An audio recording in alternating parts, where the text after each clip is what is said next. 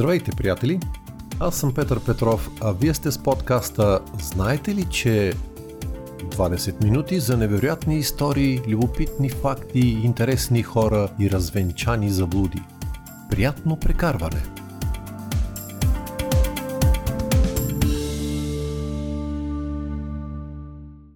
В този брой ще ви предупредя за още 5 неистини, упорито представени за достоверни през годините – Слагайте коланите и да потегляме. Ако сте от моето поколение, сигурно я знаете. За щастие, голямото большинство от слушателите на този подкаст са доста по-млади хора и вероятно не са се връщали толкова назад във времето, че да я забележат, та и запомнят. А иначе тя е една весела мелодийка, дала началото на цял един нов свят, в който всички сме били.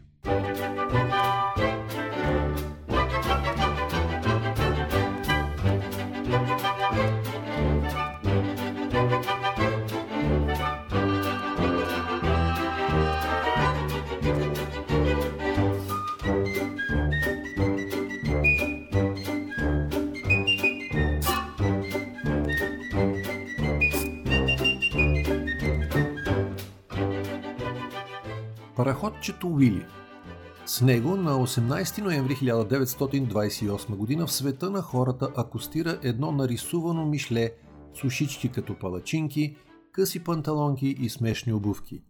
Мики Маус – любимецът на всички, които някога са били деца. Днес едва ли има на света човек, когато ако попиташ за Мики Маус, да не започне с Уолт Дисни още в първото изречение. Ние всички знаем – Уолт Дисни го нарисува.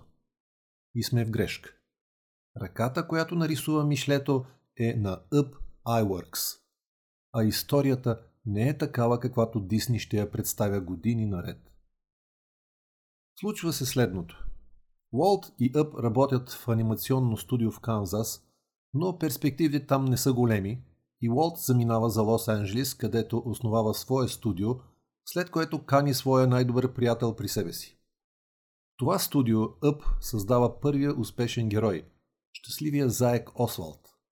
Разпространител на филмчетата е Universal Studios, които обаче притежават и правата върху анимационната животинка. Междувременно в работата си като менеджер Дисни, който вече не рисува, има много сериозни противоречия със своя продуцент. Визията им за бъдещето се разминава и последният основава ново студио, взема аниматорите със себе си, приключва с Уолт и продължава да прави филмчета с зайчето. Студиото на Дисни остава без работа, без хора, без анимационен герой. Останал е само Up iWorks. И тогава, изправени пред фалит, двамата сядат една нощ в офиса в опит да измислят какво да направят. Какъв герой да създадат, за да продължат напред.Ъп опитва с крава, куче, котка, жаба, но Уолт не ги харесва iWorks разлиства списанията в офиса, от които да почерпи някакво вдъхновение и тогава се ражда тя, идеята за мишлето. Рисува го цяла нощ, на ръка, смолив, не спира, прави по 700 рисунки на ден. Абсолютен рекорд в анимацията от един човек. Не зная дали си давате сметка какъв труд е това. За две седмици успява да завърши първото 6-минутно филмче с мишлето Лудият самолет. Нека повторя още веднъж. 6-минутно филмче, нарисувано от една ръка за две седмици. На 15 май 1928 г. го показват пред представител на Метро Голдуин Майер. Уви, дистрибуторът не е впечатлен, но iWorks продължава да рисува като луд. Сам. Параходчето Уили е пуснато на вода половин година по-късно и Пробивът е направен. Успехът е страхотен. Машината се завърта и не може да бъде спряна. Само, че в тези и последващите първи филмчета на Мики Маус, Уолт Дисни засмуква цялото внимание върху себе си. Той застава светлините на прожекторите, обира овациите, присвоява си заслугите, а през това време Up iWorks е в студиото, затрупван от искания за нови герои и нови епизоди. Името му остава в сянка. Заслугите му са не просто омалуважени, а отнети. Това отношение на приятеля му го разочарова силно. Ъб, тихият гений, не получава признание за огромния труд, за положените темели на бъдещата Дисниленд. И преди рожбата му да е станала на две годинки, си тръгва огорчен в един януарски ден на 1930. Приятелството е разбито. Казват, че на някакво партие едно дете доближило двамата и поискало Уолт Дисни да му нарисува Мики на салфетка. Уолт я подал наЪб и му казал «Нарисувай го». Това било капката, от която чашата преляла. За тази случка няма потвърждение, но е факт, че двамата се разделят. Години по-късно ще се срещнат пак, но нищо няма да е както преди. Едва през 1999, 70 години след раждането на Мики, Walt Disney Pictures ще отдадат цялата заслуга за създаването му на Up iWorks с документалния филм на неговата внучка Лесли iWorks «Ръката зад мишката». Хубавото на тази история е, че все пак истината е призната, макар и след смъртта на двамата.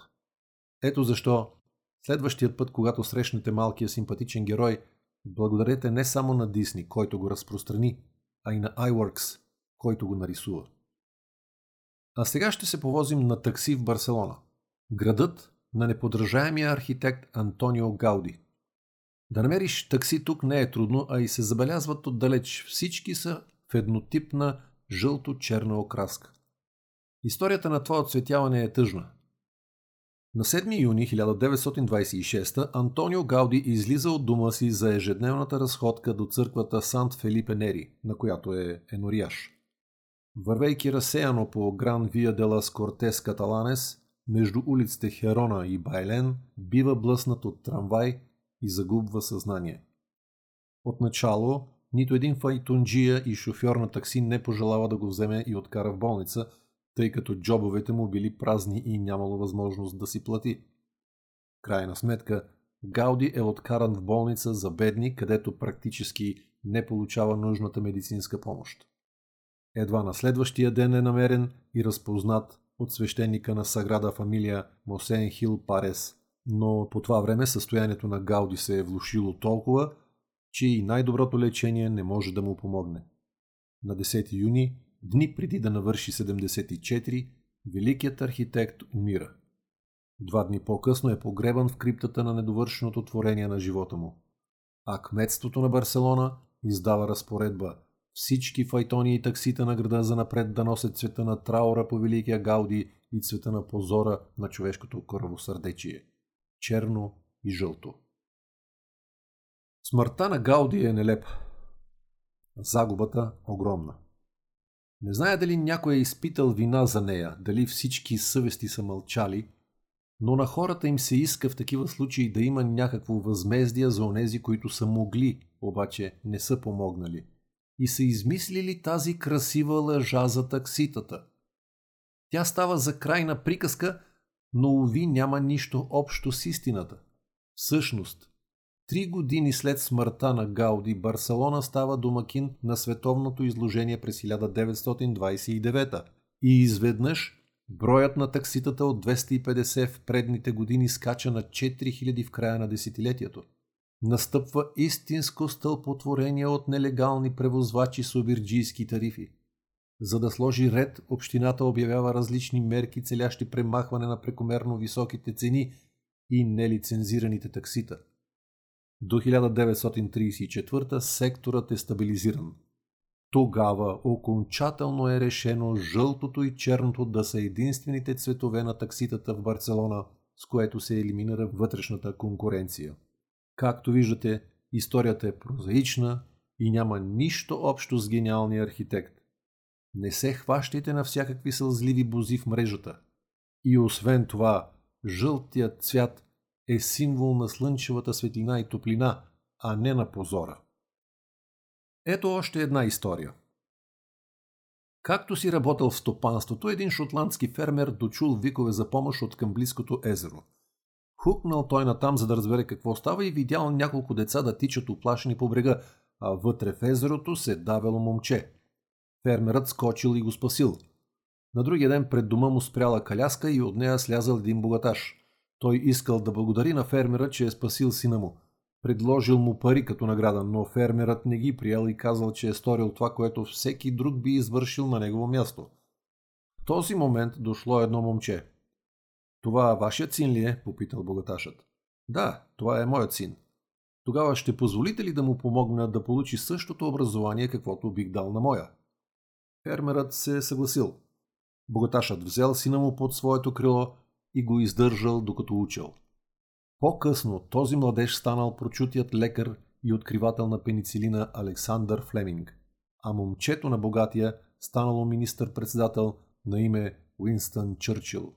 Веднъж той се разболял от пневмония и животът му бил спасен от доктор Флеминг с помощта на неговия антибиотик. Историята завършва с блудкавата полука. Никой не знае какви последици може да има едно добро дело. Ако този фермер не бе си дал труда да спаси давещото се дете, нямаше да ги има нито Уинстън Чърчил, нито Александър Флеминг. Направо като извадено от сценарии за сапунг. Само дето, първо, Чърчил не е лекуван от бактериална пневмония с пеницилин. Второ, в биографията му няма данни да се е давил в Шотландия. Трето, фермата на семейство Флеминг се намира в отдалечена селска област, където младият Чърчил не е ходил. Четвърто, няма данни лорд Рандолф Чърчил да е плащал за образованието на Александър Флеминг. И накрая пето, това с което трябваше да започна, за да не ви губя времето с първите четири. Самият Флеминг когато чува историята, я определя като страхотна басня. Да, историята стига и до него, защото за пръв път е публикувана в декемврийския брой на популярния дайджест Коронет от 1944 на страници 17 и 18. Заглавието й е Доктор Животоспасител, с автор някакъв американски журналист, който служил по време на Втората световна война в службата за военна информация. Няма данни този човек да е оставил нещо друго значимо след себе си. Приключил е отдавна земния си път, вероятно без да разбере какъв мит е създал. А Чърчил се среща все пак с Флеминг, за да се консултира с него по повод стафилококова инфекция, която не се повлиявала от пеницилина, но това става едва през 1946 цели две години след като измислицата е пусната. Последният път, когато видях тази история в една фейсбук група за любопитни факти, обърнете внимание, факти, тя беше споделена над 1050 пъти и под нея имаше стотици разчувствани коментари, приемащия за вярна, въпреки че някой бе написал най-отгоре, че е измислица. Хората си искат красивите лъжи. Сега ще ви върна към една по-стара измислена история – няма начин да не я знаете, ако сте учили за Френската революция. За надменната, суетна и толкова откъсната от тежкото положение на народните маси кралица Мария Антуанета, че като и казали хората нямат хляб за ядене, тя отговорила Qu'il mange de la brioche. Ами да ядат пасти тогава. Между другото, във фразата не се споменават пасти, а нещо, което с известно приближение може да се нарече козунак – но и така смисълът на казаното се запазва.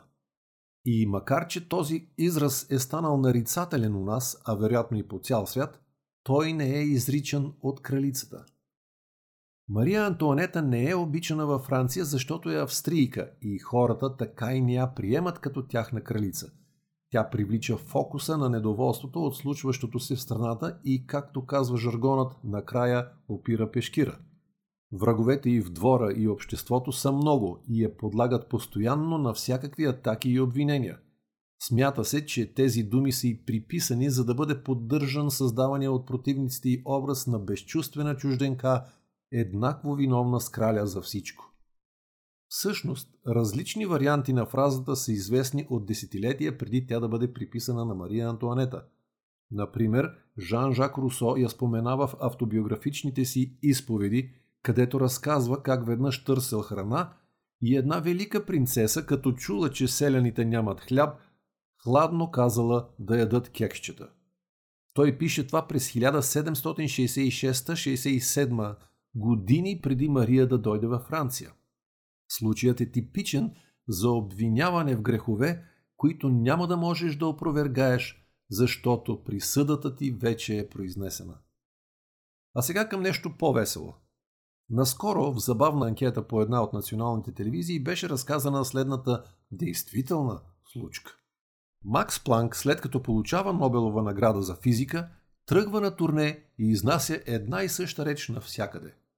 Шофьорът му, присъствайки всеки път в залата, успява да запомни целият текст и преди една от поредните речи шеговито предлага на физика да си разменят местата. Идеята развеселява Планк и той се съгласява. Така шофьорът изнася лекцията по квантова физика, докато Планк седи в залата с шофьорска шапка. Накрая един професор, седящ в залата, задава въпрос. Шофьорът го изслушва и отговаря. Никога не бих си помислил, че в такъв прогресивен град ще ми зададат толкова елементарен въпрос. С ваше позволение ще помоля шофьора си да ви отговори. Тук участниците в предаването изпаднаха в еуфория, което не е изненада. Навсякъде, където съм срещал разказа на случката, тя предизвиква възхищение и споделяне. Един от най-обичните типове герой и в миналото и днес е приветливият неуспешен човек, който успява да се измъкне в момента на криза чрез бързия сюм и естествен апломб. Той е авантюристичен, дързък и хладнокръвен под напрежение и ние му завиждаме на способността да намери правилното нещо, което да каже в най-подходящия момент, за да се измъкне невредим и победител. Възхищението ни е от сорта Боже, бих искал да бъда такъв. Тъй като твърде често реалният живот ни кара да заекваме неудобно, когато светлината на прожекторите неочаквано блесне върху нас. Припомнете си героя на Тодор Колев от Опасен чар с птичите имена. Или още по-добре нашите национални герои Хитър Петър и Андрешко, които дори ни даваха за положителен пример. Приказката за смяната на ролите между известен човек и неговия слуга показва измамника в най-добрия си вид. Момента, когато дволичието му е на път да бъде разкрито, при това пред голяма публика, той намира ловък изход от своето затруднение. Дори когато историята ни напомня, че има голяма разлика между това да приличаш на и да си човекът, който има право да бъде в светлината на прожекторите, лудориите на хитреца ни радват. Ние сякаш имаме нужда от такива истории за някой, който е поступил както ние не можем, но ни се ще. Тази история за Планк и шофьора му никога не се е случвала. Тя не се е случвала и на Айнштайн, макар че в половината от разказите той е в ролята на физика, само дето в неговия вариант лекцията е по теория на относителността. Истината е, че тя е част от канона на еврейския фолклор – обикновено оформена като приказка за завистлив слуга на мъдър Равин, който бил поканен да говори пред старейшините на далечен град. Книгата Съкровищницата на еврейския фолклор от 1948 на Натан Аусубел тя е разказана за известен проповедник от Дубно, чийто каруцар веднъж му казал «Рави, направи ми услуга. Веднъж бих искал да бъда този, който получава всички отличия и внимание, за да видя какво е усещането. Размени дрехи с мен този път. Ти бъди каруцар и ме остави да бъда равин. Проповедникът, весела и щедра душа, се засмял и казал Добре, но помни, дрехите не правят равина. Ако бъдеш помолен да обясниш някой труден пасаж от закона, гледай да не се покажеш глупак. Размяната била извършена. Пристигнали в града, фалшивият равин бил прият с бурен ентусиазъм и очевидно на него това му харесало. Накрая обаче дошъл страшният момент, когато му задали подвеждаш въпрос. Но той издържал изпитанието благородно. Вие сте много добри учени, казал на висок глас той. Това ли е най-трудният проблем, за който ще ме питате? Та той е толкова прост, че дори моя каруцар може да ви го обясни. След това се обърнал към проповедника от Дубно. Каруцарио, ела тук за момент и разясни закона на тези глупави хора. Тази история може да я срещнете и като виц, без физици, без равини.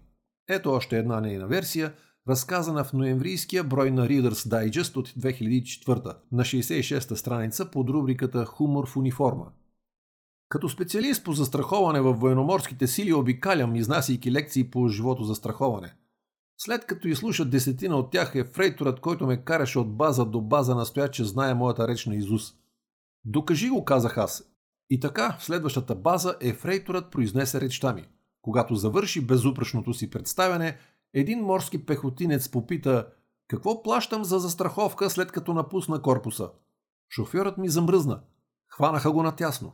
Дали непознаването на фактите щеше да го издъни? Не и моят ефрейтор.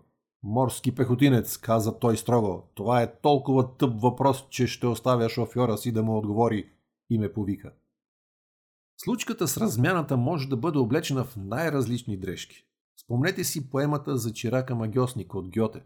Старият магиосник напуска работилницата си, оставяйки чирака да изпълнява своите задължения, а той, понеже му омръзнало да носи вода с кофите, омагиосва метлата да върши тази работа вместо него. Прилага магия, в която не е обучен и подът скоро е във вода. Чиракът разбира, че не може да спре метлата, защото не знае необходимата за това магия и решава да действа кардинално. Удря я с брадвата. Но това не спира магията, а само удвоява теча, защото метлата е разсечена на две и сега двете парчета изливат вода в работилницата. Добре, че старият магиосник се връща, когато всичко изглежда загубено и оправя нещата. Всъщност, в каквато и форма да е разказана тази история, когато се стигне до същината, размяната винаги завършва с провал. Фактът, че накрая трябва да дойде знаещият, го потвърждава. Но нека все пак след тези няколко популярни неистини и заблуди ви разкажа една наистина действителна забавна история. Нобеловият лауреат по физика за 1988 година Леон Ледерман разказва следната случка от живота си в своята и на Дик Тераси книга Частицата Бог, ако Вселената е отговорът, какъв е въпросът. Седях си в един претъпкан крайградски влак, който идваше от Чикаго, когато се качи една медицинска сестра, водеща група пациенти от местната психиатрична болница. Те се подредиха около мен и сестрата започна да ги брои. Един, двама, трима и се втренчи в мен. Ти кой си? Аз съм Леон Ледерман, отвърнах. Нобелов лауреат по физика и директор на Фермилаб. Да, каза тя тъжно и ме прибави в бройката. 4, 5, 6.